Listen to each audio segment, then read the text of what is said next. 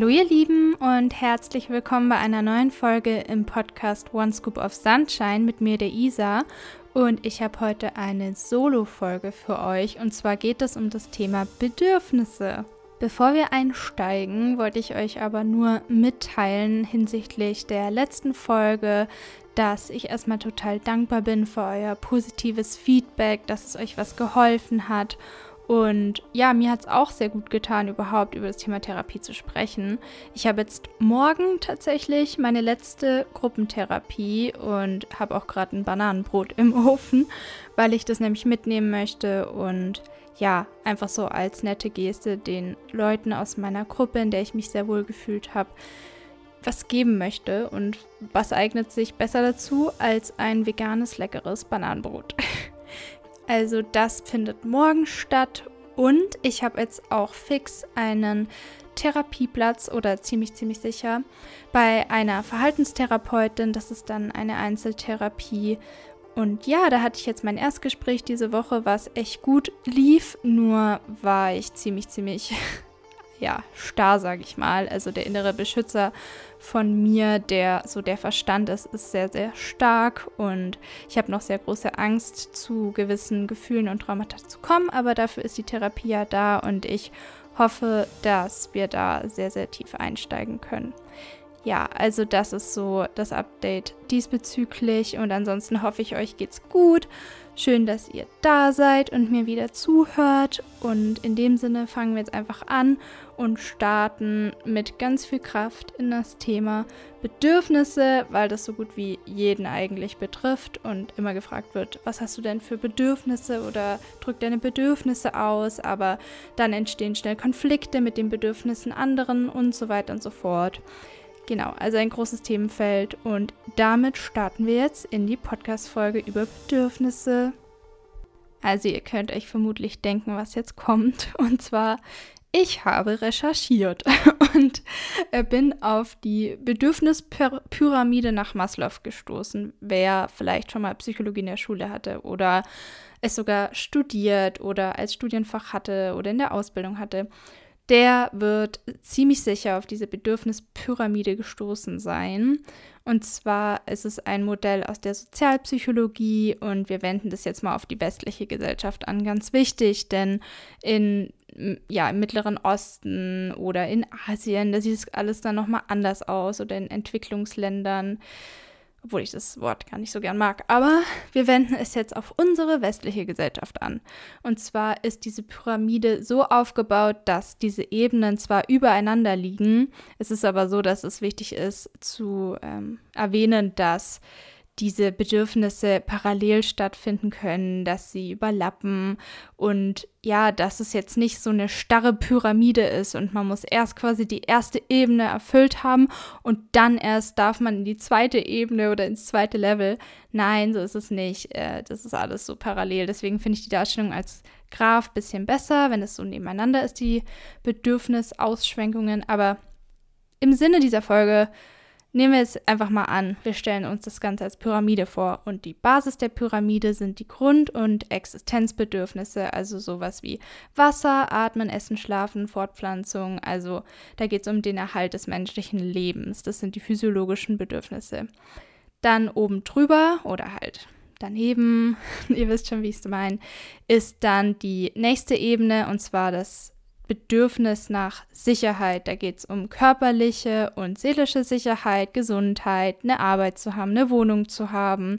Und was ich auch noch ganz interessant fand, ist bei Personen, die an Zwangsstörungen leiden, also zum Beispiel jetzt Reinlichkeitszwang, Zählzwang, Ordnungszwang und so weiter, ähm, sind die so Vertreter der Kategorie der Sicherheitsbedürfnisse, also im Regelfall, weil sie versuchen verzweifelt durch so Rituale, Regeln und so weiter die Welt derart zu ordnen und zu stabilisieren, dass alles Unbekannte oder Unerwartete oder nicht handhabbare verschwindet und sie dadurch halt die Sicherheit oder das Gefühl von Sicherheit gewährleistet haben.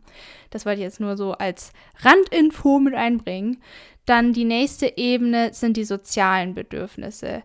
Also da geht es um emotionale Bindung und Sättigung durch die Familie, durch Freunde, durch Beziehungen, um Zuneigung, um Austausch, um sexuelle Intimität. Also damit ist jetzt nicht wie in den Grundbedürfnissen die Fortpflanzung, die reine Fortpflanzung gemeint, wo es einfach nur darum geht, die Gene weiterzugeben, Kinder zu bekommen und so, sondern es geht wirklich um sexuelle Intimität, um Bindung und ja, also da ist Bindung halt dann auch ein essentielles Bedürfnis. Also jetzt nicht nur im sexuellen Sinn, sondern generell ist Bindung ein essentielles Bedürfnis und für mich eben ein Grundbedürfnis. So, die nächste Ebene ist dann die Anerkennung und Wertschätzung. Also das sind Individualbedürfnisse. Da geht es um den Wunsch nach mentaler, körperlicher Stärke, nach Erfolg, nach Unabhängigkeit, Freiheit, auch der Wunsch nach Ansehen, Prestige, Wertschätzung, Achtung und Wichtigkeit ist da mit drin. Und dann auch sowas wie Selbstachtung, die nur von anderen Menschen für uns erfüllt werden können, dass, dass wir einfach so ein Gefühl von Selbstwert haben. Also das ist alles so was so das Individuum angeht. Und ganz oben haben wir dann die Selbstverwirklichung, die da auch so mit reinschwingt, aber trotzdem nochmal eine separate Ebene darstellt. Und da geht es dann wirklich darum, dass wir Potenziale, Talente und Kreativität entfalten können. Und da sehen wir schon, dass es oft so ist, dass es schon so eine Art Kausalität gibt, also dass man halt immer quasi was eine gewisse Ebene erfüllt haben braucht, wie zum Beispiel Grundbedürfnisse, dass man überhaupt dran denken kann, die eigenen Talente, die eigene Kreativität, die eigenen Potenziale verwirklichen zu wollen und da Wege zu suchen und gegebenenfalls zu finden. Und ja, dementsprechend verschwimmen dann oft diese Ebenen. Und was ich halt so interessant finde an diesem ganzen System oder an diesem Modell, ist halt, dass mir da ziemlich viel aufgefallen ist in Sinne von Bindung. Da komme ich jetzt gleich zu und nenne euch ein paar Beispiele aus meinem Leben. Nun wollte ich jetzt erstmal aber nochmal sagen, dass die erste Ebene, wie gesagt, nicht zu 100% erfüllt sein muss, bevor man die oben drüber in den Vordergrund rücken kann. Und oft reicht auch schon eine Erfüllung einer Ebene von 70% oder sogar weniger aus, dass man quasi in einer anderen Ebene überhaupt, ja, dass die überhaupt eine Rolle spielt, dass die überhaupt in den Vordergrund rücken kann. Ja, also jetzt kommen wir zu quasi meinen Beispielen. Wenn ihr euch da noch näher informieren wollt, es gibt da sogar noch die Erweiterung auf acht Stufen. Da kommt dann noch die kognitive, ästhetische und die Transzendenz dazu. Aber ich habe jetzt einfach im Sinne dieser Folge diese fünf Stufen genannt und aufgeschrieben. Man kann da aber auch wirklich noch tiefer einsteigen. Jetzt möchte ich euch aber ein paar Beispiele nennen, wo ich letztens mal reflektiert habe, was für Bedürfnisse bei mir eigentlich so im Vordergrund sind, also welche Ebenen. Weil dann könnt ihr vielleicht auch für euch so ein bisschen reflektieren, was das bedeutet und wie ihr eure Bedürfnisse besser erfüllen könnt und darauf eingehen könnt. Und zwar bin ich letztens zur Uni gefahren und ich war spät dran. Das kommt bei mir öfter vor. Und ich bin so durch den Ort gefahren und hatte noch nichts zum Mittagessen und wusste aber, dass ich was brauche. Und dann hatte ich so einen Moment den Gedanken, mir nichts zu holen, also quasi dem Grundbedürfnis nach Nahrung nicht nachzugehen, weil mein soziales Bedürfnis größer war, was so in Hand in Hand geht mit dem Sicherheitsbedürfnis, dass ich früh genug dran sein wollte, zumindest so fünf bis zehn Minuten davor um einen guten Sitzplatz zu bekommen, damit ich halt diese Menschen, die ich jetzt das zweite Mal in meinem Leben sehe, also es war der zweite Tag in der Uni in Präsenz, ja, dass ich die halt kennenlerne und dass ich integriert bin und dass ich quasi Bindung nicht verliere oder überhaupt erstmal erzeugen kann und eine Basis schaffen kann. Also diese Angst vor dem Ausgeschlossenwerden, vor der Unsicherheit, vor der Ungewissheit und die Bindung eventuell nicht erschaffen zu können oder auch halten zu können, war übermächtig und ich wäre fast nicht zum Bäcker gefahren deswegen und hätte dann halt den Tag ausgehalten oder die paar Stunden ausgehalten, obwohl ich Hunger gehabt hätte. Und das ist für mich halt natürlich was, was gar nicht geht. Ihr kennt ja auch meine Vergangenheit. Das möchte ich natürlich Absolut nicht und vermeide ich auch. Aber wenn es um dieses Bedürfnis geht, war auf einmal das Grundbedürfnis Nahrung unterrangig. Und das fand ich ganz interessant zu beobachten. Das ist mir dann aufgefallen, weil ich mich nämlich tatsächlich ein paar Tage zuvor auch schon mit Bedürfnissen auseinandergesetzt hatte. Und ich bin dann sofort, egal ob ich jetzt eine halbe Stunde zu spät komme, was im Endeffekt auch so war, weil da noch eine Baustelle war und so weiter, ähm, zum Bäcker gefahren und habe mir was geholt natürlich. Und bin auch zum Biobäcker gefahren, weil mir das halt einfach wichtig ist und mir da die Seele so gut schmeckt. Also ich habe da wirklich drauf geachtet, dass ich dieses Grundbedürfnis erfülle und habe diese Priorität gesetzt für meinen Körper, um mich um mich zu kümmern. Und dieses Trauma, also diese Angst, diese Bindung nicht erschaffen zu können oder nicht dabei zu sein, ausgeschlossen werden, das ist, ist ja mein Schmerzkörper, der da hochkommt. Das ist ein Trauma von früher und das kommt dann quasi hoch und möchte gehört werden. Und ich habe diesem Anteil von mir schon gesagt, dass ich das höre, aber dass es mir absolut wichtiger ist, mich um meinen Körper zu kümmern und habe versucht, mich so zu beruhigen, dass schon alles gut gehen wird und dass ich mich jetzt primär einfach erstmal um, um meine physische Gesundheit kümmere. Ein anderes Beispiel, was wieder auf diese Ebene vom Sicherheitsbedürfnis und vom ja, sozialen Bedürfnis, aber wirklich primär vom Sicherheitsbedürfnis ausgeht und darauf anspielt, ist, dass ich einigen Frauen folge auf Social Media, die mich inspirieren und die relativ wohlhabend sind, sag ich mal, oder ja, jetzt nicht super reich, aber einfach wohlhabend, so Haus, schwanger, gutes Leben und ja gut, einige davon sind schon ziemlich reich, aber jetzt nicht so, dass sie damit protzen oder prahlen. Es ist aber auch jetzt, wenn ihr das mögt, No-Judgment ist schon okay. Aber ich persönlich mag das, wenn jemand noch so real ist und von seinen Struggles erzählt, aber auch von den schönen Sachen und dankbar ist für das, was er hat und da so eine Balance hat. Und das möchte ich einfach auch gerne in meinem Leben haben. Deswegen inspiriert mich das. So, und dann ist es so, wenn ich diesen Frauen folge, dann freue ich mich für die, dass die das haben, weil ich die wirklich gern mag. Also ich folge wirklich nur Menschen, die ich gerne, gerne, gerne mag, wo ich das denen von, von Herzen gönnen kann und wo man auch wirklich merkt, dass sie das jetzt nicht für selbstverständlich nehmen. Das finde ich halt immer voll cool. Ähm, ja, und das ist so einfach, das ist einfach meine Meinung. Und dann ist es aber so, dass da noch mehr dahinter steckt. Und zwar assoziiere ich mit dem Leben dieser Frauen, mit dem Lifestyle, den sie haben, mit allem, so diese Sicherheit, dass sie quasi Ruhe haben dürfen. Gerade wenn sie zum Beispiel Mutter geworden sind oder so, dass sie einfach diese Ruhe haben und sich auch um sie gekümmert wird, wenn sie zum Beispiel schwanger sind von ihren Ehemännern oder so. Und das ist das, was ich unbedingt möchte, weil ich diese innere Ruhe möchte. Das heißt, das eigentliche Bedürfnis, was dahinter steckt, ist diese innere Ruhe, dieses sich sicher fühlen. Und das ist zum Beispiel, also es ist ganz lustig, weil ich hatte lange einen Bürojob. Also ich war ein Jahr in einer Ausbildung, die ich aber nicht beendet habe und hatte dort ganz krass innere Unruhe. Also ich bin wirklich regelmäßig aufs Klo, hatte Panikattacken und saß auch immer an dem Laptop und believe me, ich habe alle möglichen Techniken probiert von von so Tapping zu Atemübungen, alles Mögliche. Und das hat vielleicht fünf Minuten gewirkt oder manchmal zwei Minuten. Und dann war ich wieder auf 180. Also dann war ich wieder total aufgeregt, mein Herz hat gepocht und auch nachts, ich konnte kaum schlafen. Anyway, also das war so der Job. Und dann würde der Verstand wahrscheinlich so, oder so was zumindest bei mir, mein Verstand war so, okay, ich muss einfach nur diesen Job loswerden und dann kann ich zur Ruhe kommen und alles wird gut. Dann habe ich also im Juli 2020 gekündigt, weil der Leidensdruck so groß war und ich es auch nicht ausgehalten habe, nicht mal für den Job, den ich eh nicht zu 100% wollte, da als Industriekauffrau dass ich dann ein Jahr frei hatte, also fast ein Jahr. Dann habe ich ja im Freizeitpark gearbeitet diesen Sommer, also bis dahin und von meinen Ersparnissen gelebt habe. ich hatte also keinen Job und was war? Ich hatte natürlich immer noch diese Unruhe, weil das was Inneres ist und nicht von äußeren Faktoren abhängt. Und was ich damit sagen will, ist, dass selbst wenn ich dieses Leben von diesen Frauen hätte, diesen Lifestyle oder weiß ich nicht, diese finanzielle Sicherheit, wo ich jetzt so denke, ja, das fehlt mir, wenn ich das hätte, dann hätte ich ja innere Ruhe, dann wäre ich ja beruhigt ich garantiere euch, dass ich immer noch diese innere Unruhe hätte, weil ich habe es ja erlebt. Ich hatte den Job, ich hatte innere Unruhe, ich hatte keinen Job, ich hatte innere Unruhe. Ich hatte keinen Freund, ich hatte innere Unruhe und dachte, ich brauche nur einen Freund und dann ähm, komme ich zur Ruhe, dann verschwindet auch die Essstörung und dann ist alles super. Dann hatte ich einen Freund, immer noch innere Unruhe und Panikattacken. Dann war ich in der Struktur drin, hatte Zwänge und Kontrolle, als ich damals in der Essstörung war und hatte krasse innere Unruhe.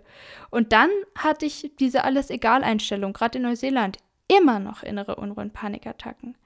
Also, was ich damit sagen möchte, ist, dass ich in meinen 23 Jahren Lebenserfahrung festgestellt habe, dass es wirklich keinen Weg drumherum geht, durch das Verschieben von äußerer, äußeren Faktoren, da irgendwie sich nicht mit diesen inneren Gefühlen, mit diesem Schmerz, mit diesen Traumata auseinanderzusetzen, mit den Anteilen, die man abgespalten hat, weil worauf ich jetzt auch gekommen bin, da ich jetzt in der Einzeltherapie bin, ist das dieser Anteil von mir, der dieser Beschützer ist und der dieser Verstand ist. Natürlich hat er absolut eine Daseinsberechtigung, der hat mir mein Überleben gesichert und darf auch da bleiben. Ich kommuniziere auch mit dem und bin dem auch voll dankbar. Aber diese Anteile, gerade diese inneren Kindanteile und auch diese Anteile aus meiner Jugend, die ich so wie so abgekapselt habe und wo ich auch gar nicht drüber spreche oder sprechen will oder kann, wo ich jetzt eben in der Therapie vorhabe, drüber zu sprechen, was mir natürlich eine Heidenangst macht. Also ich habe da wirklich Überlebensangst, weil das halt so ein tiefer Schmerz ist. Ja, das ist dann so, ich weiß gar nicht, jetzt habe ich den roten Faden verloren, aber ich wollte, glaube einfach nur sagen, dass es das essentiell ist und dass das mich, glaube ich, dann zu dieser Integration führt und ich dann halt im Moment endlich mal sein kann, weil momentan hänge ich krass in der Vergangenheit durch diese ungelösten Themen, die nicht besprochen wurden, die niemand gehört hat. Ich habe die Gefühle nicht rausgelassen durch irgendwie Weinen oder weiß ich nicht. Es ist alles so einfach weggesteckt worden und das merke ich halt durch diese Unruhe, dass sie oft zum Beispiel Tränen hochdrücken wollen und ich will es dann irgendwie rauslassen und dann fällt mir das total schwer und automatisch drückt es wieder runter und dann bin ich dissoziiert und fühle irgendwie gar nichts mehr. So war es übrigens auch in der ersten Einzeltherapiesitzung. Ich habe irgendwie irgendwann gar nichts mehr gefühlt, weil ich mich ultra bedroht gefühlt habe, weil mein Kopf so war, okay, du bist jetzt in diesem Raum hier, du machst jetzt Therapie. Das heißt ja, du konfrontierst dich mit diesem großen Schmerz ah, Gefahr, ähm, wir fahren mal alles runter in den Standby-Modus. Und dann saß ich da. Und dann meinte die Therapeutin auch, okay, mit diesem Beschützer werden wir wohl viel zu tun haben, aber ist okay, dass er da ist. Und ich war so, ja, stimmt schon, aber ich möchte da wirklich tiefer reingehen und mich auch in Bindung sicher genug fühlen, dass ich zum Beispiel vor jemanden wie meine Therapeutin weinen kann und da, ja, tiefer einsteigen kann, weil im Endeffekt suchen sich solche unterdrückten Gefühle dann andere Wege oft, um irgendwie ja zum Ausdruck kommen zu können, zum Beispiel physische Krankheiten oder so. Und ich möchte halt es schaffen, dass ich so ein wahrhaftiges, gefühlvolles Leben leben kann, dass ich im Moment leben kann, im Moment mich sicher fühlen kann, aber nicht wegen äußeren Faktoren wie wohlhabend sein, einen tollen Mann haben oder Besitz oder so, sondern so eine innere Sicherheit, egal was passiert. Okay, jetzt Tsunami kommen würde oder was weiß ich, dann, dann hätte ich auch panische Angst. Aber ihr wisst, was ich meine, so im Alltag diese, diese innere Sicherheit, dieses Geerdetsein, dieses im Körper sein wollen, weil man sich dort sicher fühlt. Und das habe ich momentan nicht, weil jedes Mal, wenn ich in meinen Körper komme, merke ich nur Schmerz, da ist unterdrückter Schmerz. Ich glaube, wir müssen so ein bisschen ja, ein bisschen uns ablenken oder dissoziieren, weil sonst halten wir das nicht aus. Und so viel Gefühle, ach Isa, geh doch in den Verstand. Und während das eine gute Überlebensstrategie war, erzeugt es irgendwann schon einen Leidensdruck, nie so ganz bei sich zu sein, nie so ganz fühlen zu können. Vielleicht könnt ihr das irgendwie nachvollziehen. Es ist schwer in Worte zu fassen, wie sich das anfühlt. Es ist so, als wäre da halt so eine Haube drüber. Und eigentlich hat man so dieses starke Bedürfnis, geerdet zu sein im Körper, so richtig drin zu sein und so 100% die Gefühle zuzulassen. Aber auf der anderen Seite, wenn man diese Haube auch nur ein Stück runter macht, dann prescht so alles hoch und man kriegt gleich so eine Angst und wird so überwältigt, siehe Panikattacken, dass man diese Haube wieder drüber stülpt und dann schon lachen kann, sich schon freuen kann, auch mal weinen kann, aber es ist alles immer so ein bisschen runter, runtergestuft, so ein bisschen leiser. es ist wirklich schwer zu beschreiben. Aber ja, ich bin durch diese Beispiele eigentlich drauf gekommen, dass mein eigenes essentielles Bedürfnis, was bei mir nicht gestillt ist, wirklich diese sichere, wahrhafte, authentische Bindung zu mir selbst ist, Selbstliebe, diese Sicherheit in mir selbst zu finden und diese Integration aller abgespalteten Anteile, aller traumatisierten Teile von mir, damit ich wirklich fühlen kann und zu 100% Gefühle zulassen kann, mich sicher genug fühle, um mich fühlen zu lassen, mit dieser inneren Sicherheit im Jetzt sein kann und diese Ruhe habe. Und dann auch dieses Selbstvertrauen, also dieses Vertrauen in mich selbst, in mein eigenes Ich, in meinen Körper und aber auch Vertrauen in die Welt. also durch diese Erdung auch wieder Urvertrauen haben kann, weil mir das nämlich ab einem gewissen Punkt komplett flöten gegangen ist und ich ja mit so einer Angst vor der Welt lebe. Also ich sehe die Welt nicht als sicheren Ort, sondern als gefährlichen, unsicheren Ort und habe da keine gute Beziehung zu. Und das ist schade, weil mir dadurch so viele Momente durch die Lappen gehen quasi, die jetzt im präsenten Moment passieren, indem ich ja sicher bin, indem ich diese Wohnung habe und so viele Dinge und Aspekte um mich herum, die ich mir immer gewünscht habe. Und ich fühle diese Dankbarkeit auch oft. Und das fühlt sich auch gut an, aber das immer so dieses, diese kleine Traurigkeit, die mitschwingt, diese kleine Angst, diese Verlustangst irgendwie auch und ja, diese Vorsicht, sich dann nicht zu 100% darauf zu vertrauen, weil es könnte einem ja wieder der Boden unter den Füßen komplett weggezogen werden und darauf muss man ja unbedingt vorbereitet sein. Das ist so diese innere Haltung, die ich habe. Jetzt habe ich mich noch mit dem, zweite Recherche, Acht-Stufen-Modell nach Ericsson beschäftigt, beziehungsweise kenne ich das schon vom äh, Grundschullehramtsstudium von pädagogische Psychologie, da hatte ich das und ich habe mir tatsächlich, ich habe ich es mir tatsächlich gemerkt. Ich fand es nämlich damals echt interessant. Ähm, das ist auch so Teil der Entwicklungspsychologie, glaube ich. Ich habe, äh, meine Quelle ist www.grin.com. Ihr könnt da gerne noch mehr drüber nachlesen. Aber ich wollte da jetzt was zitieren von dieser Website, weil ich einfach diesen Text sehr, sehr passend fand, was das Thema Urvertrauen angeht. Also, Zitat zum Thema Urvertrauen. Und es geht jetzt so um die erste Lebensphase eines Kindes, also so das erste Lebensjahr. Also, der Zustand des Kindes in dieser Lebensphase Phase ist charakterisiert durch das Trauma der Geburt. Das Kind wird schockartig aus der gewohnten Umgebung gerissen und die Bindung zur Mutter wird umgestaltet. Das Gefühl des Urvertrauens, definiert als ein Gefühl des sich verlassen dürfens, entwickelt sich in dieser ersten Lebensphase, dem ersten Lebensjahr, in der sogenannten oralen Phase. In Klammern Freud, also Sigmund Freud. Und ist, so Erikson, also dieser Däne, der dieses Acht-Stufen-Modell gemacht hat, der Eckstein der gesunden Persönlichkeit.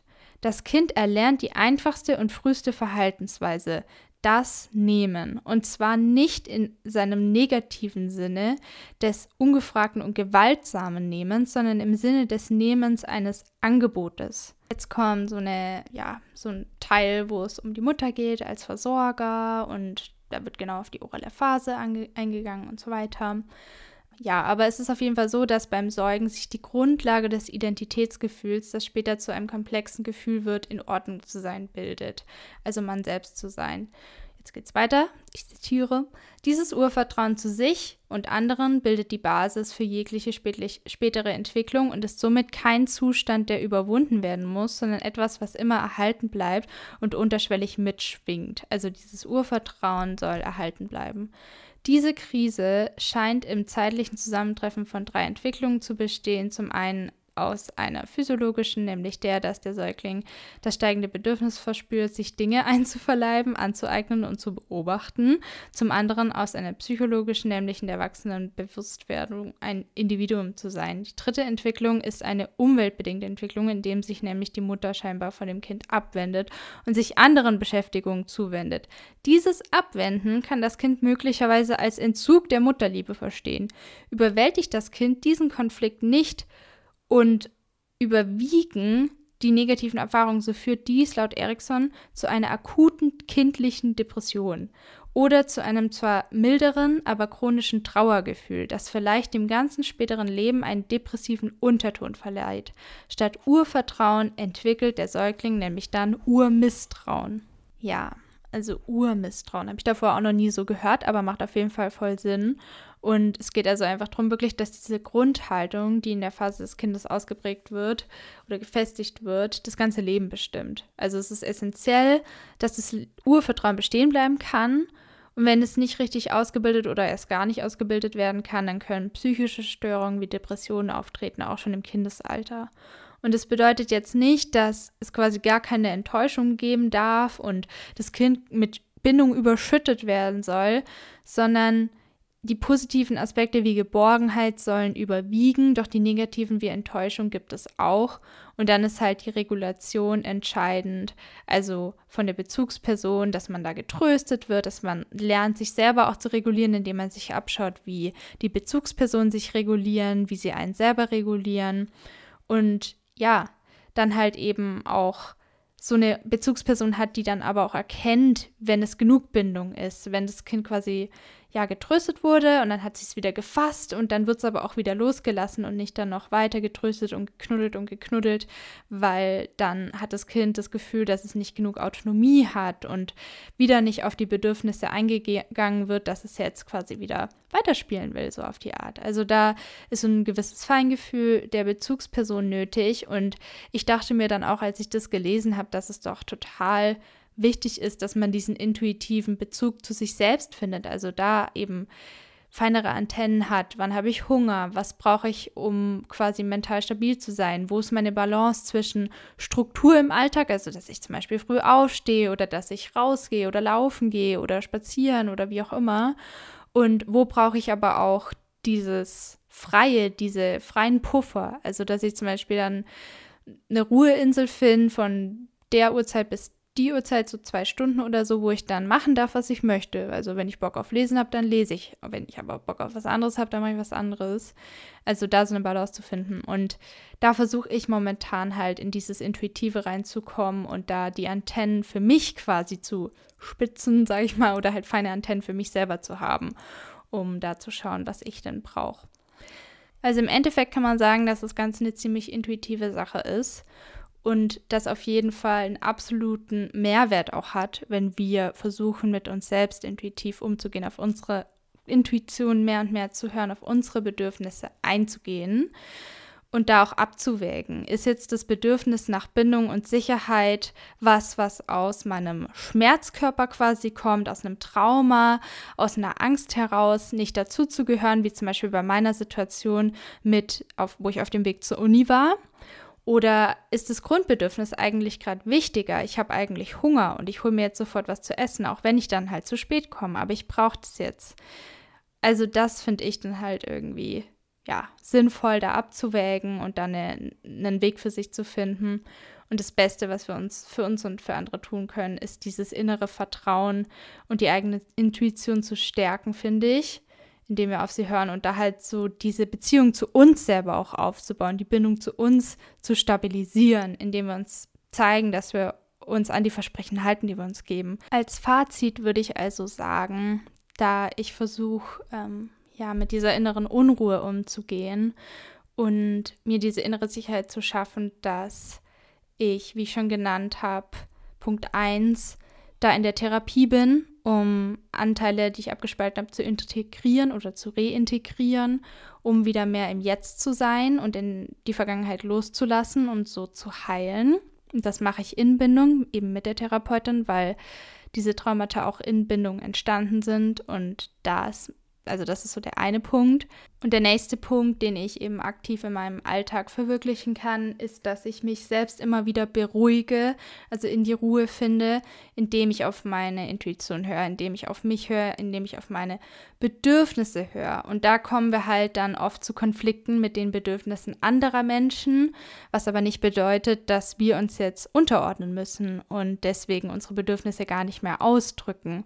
Also ich glaube, wir sind da sehr konfliktscheu geworden, oft, also so als Menschheit, also nicht alle, aber viele gerade sensiblere, was ja auch okay ist, kann ich absolut verstehen, dass wir dann oft lieber unsere Bedürfnisse nicht ausdrücken aus Angst, abgelehnt zu werden, gerade wenn da so ein Bindungstrauma aus der Kindheit so mitschwingt oder wir dieses ähm, Urmisstrauen haben, dann ja, sind wir da oft so ein bisschen ängstlich und wollen es ja harmonisch halten und ja sicherstellen, dass die Person uns weiterhin mag. Aber im Endeffekt tun wir uns selber dann oft damit weh. Also so ist bei mir zumindest. Und ich versuche da wirklich dran zu arbeiten, das mehr auszudrücken, auch wenn dann Konflikte entstehen können. Jetzt nicht, dass ich dann egoistisch immer mich durchsetzen möchte, aber ich möchte halt üben, da Kompromisse zu finden und nicht immer so über mich hinwegzugehen. Hauptsache der anderen Person geht's gut. Ja, also das ist so der zweite Punkt. Und was mir auch noch hilft im Bezug auf Bindung mit anderen ist, dass ich noch nachträglich erlerne, von emotional gesättigten Menschen mich selber zu regulieren. Und ja, indem ich da halt auch schauen kann, wie drücken die Gefühle aus, wie regulieren die sich selbst auf gesunde Art und Weise, ohne dass sie Süchte oder Zwänge brauchen, um sich das Sicherheitsbedürfnis zu befriedigen. Also das sind so drei Punkte, die ich gerade übe und dann halt versuche da in die Balance zu kommen. Ich habe jetzt so ein paar ja, Aspekte noch genannt. Es gibt natürlich noch viel, viel mehr Punkte. Ich habe einiges jetzt in dieser Folge auch schon erwähnt und werde mich jetzt nicht nochmal wiederholen quasi. Aber ich hoffe, ihr konntet was für euch mitnehmen und habt da jetzt irgendwie was für euch auch ja, daraus gelernt, sag ich mal, aus meiner kleinen Recherche vielleicht. Ich fand es jetzt mega interessant und habe so ein paar, ja, Stichwörter für mich auch mitgenommen, wie Urmisstrauen und dass es dann auch wirklich belegt ist, dass das dazu führen kann, wenn Urvertrauen nicht oder nicht ausreichend ausgeprägt ist, dass es dann zu Depressionen kommen kann. Auch schon so ein Traurigkeitsgefühl, das als Kind mitschwingt. Also das habe ich für mich jetzt so mitgenommen und das fällt mir jetzt auch gerade nochmal ein. In dem Sinne wünsche ich euch jetzt einen schönen Tag oder Abend und alles, alles Liebe und ein herzliches Namaste. Bis zum nächsten Mal, eure Isa.